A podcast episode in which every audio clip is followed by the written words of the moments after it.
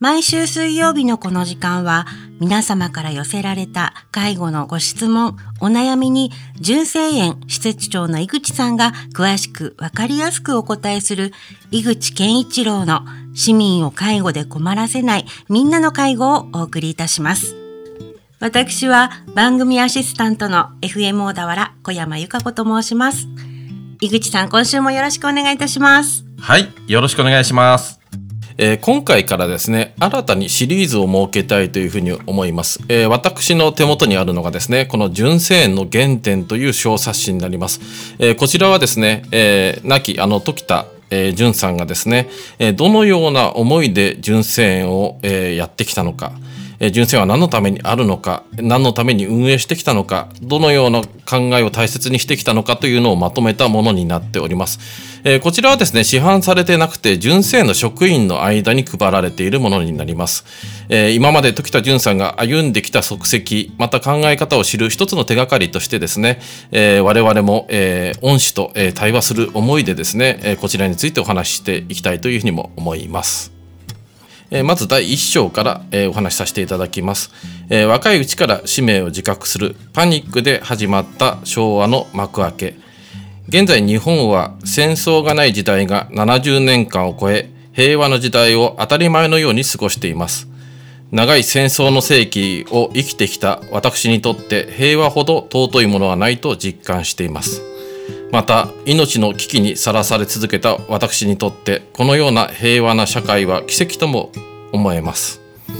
えー、私が生まれた昭和初期1927年は第一次世界大戦後の不況と大正期の構造欠陥に加えてマグニチュード7.9の関東大震災が1都6県を直撃し罹災者数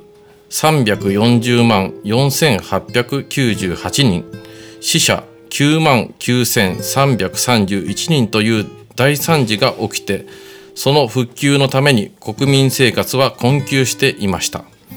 これに追い打ちをかけたのが1929年10月24日に発生しその後暗黒の木曜日と言われたニューヨーク株式市場の大暴落です。世界中に大恐慌が起き日本もその余波を受けて産業界は合理化や創業短縮に追われ犠牲になった労働者の不満は労働争議に発展しました1930年には全国で2289件もの労働争議が発生し翌年にはその数は2456件にも及び社会に大きなダメージを与えました。さらに政治の動きでは銀行や企業の救済法案の処理等で内閣が倒れ一流銀行まで破産の危機に迫られるという激動の時代でした、えー、そのような背景のもとで社会主義運動が激しさを増し国家の前途に暗い影を投げかけていました。労働争議の多くは労働者側の敗北で終わったのですが虚しく敗れた人々を待ち受けていたのは満州事変に始まる長い戦争の幕開けだったのです。私は東京のある病院で生育不良で生まれ、成人は難しいと言われたそうです。父は内科医で母は看護師でしたが離別し、幼児から親戚の家に預けられ、青年期を信州の松本市で過ごしましたというところですね。はい、えー、時田さんがまあ生まれた時代というところでもありますけれども、まあ、第一次世界大戦が終わってその、えー、不況ですね、えー、それと、まあ、大正期に、まあ、制度がしっかり整備されてなかったところとまたあの住宅の欠陥もあってですね、まあ、関東大震災が起きているというところでもありました。そしてですね世界恐慌というのも起きたわけですね。なのでさまざまな動乱があった時代というところでもあります、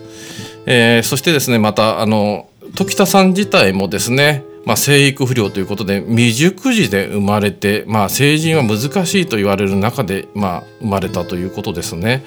で、まあ、お父様はですね内科医であったということでお母様は看護師であったというところですけれども、まあ、離別して、まあ、幼い頃、まあ、親戚に預けられて、まあ、幼少期を、信州の松本、長野県でですね過ごされたというところで、えー、まあ、なかなか大変な中でですねあの生きてこられたというところでもあります、えー、我々の生きてる時代も現在、えー、コロナ禍でもありますしまたウクライナに始まるですね、まあ、世界の中でさまざまなことが起きているというところで、えーまあ、時田さんの時代に比べたらですねまだまだ平和な時代ではありますけれどもさまざまな困難が打ち寄せているというところでもあります、まあ、本日はですね時田さんのお話をですね紐解きながらですね我々の現代にもいろいろえ伝わってくるものもあるのではないかなというところでもあります。まあ、現在我々はですね戦争のない時代に生きているというところで、まあ、命を狙われることも、えー家が焼かれることもない、えー、そのような時代でもありますけれどもさまざまな、えー、困難はたくさん抱えていると思います、えー、言い知れぬ不安の中で生きていらっしゃる方もいらっしゃいますしまたですね、えー、家族が一人病気であれば、えー、なかなか、えー暗い日々を過ごしている方もいらっしゃると思います。そういった中でですね、我々も一つでも二つでもですね、皆さんの支えになれればというふうにも思っております。次回はですね、時田さんが満州の時代についてですね、お話しさせていただきたいと思います。井口健一郎の市民を介護で困らせないみんなの介護では、介護に関するご質問、ご相談をお待ちしております。メールは fmo.fm- 小田原 .com。ファックスは0465-35の4230までお送りください。この番組は社会福祉法人小田原福祉会の提供でお送りいたしました。特別養護老人ホーム純正園からのお知らせです。日本の65歳以上の高齢者は3600万人。女性の4人に1人が70歳以上の時代です。そして家族の介護を隠している人はおよそ1300万人いると言われています。特別養護老人ホーム純正園では個別に介護の無料相談会を行っています。特別養護老人ホームへのご入居を考えている方、在宅介護の苦しさ誰にも言えない悩みを抱えている方在宅介護で仕事とプライベートの両立に悩んでいる方純正園ではどのような相談でもお受けいたします。介護の専門家があなたの気持ちに寄り添いながら介護が必要なご家族と暮らす生活設計を一緒に考えます。もちろんプライバシー対策は万全です。市民を介護で困らせない。純正園相談室までお気軽にご連絡ください。電話は0465-346001メールは info 純正園 .jp です。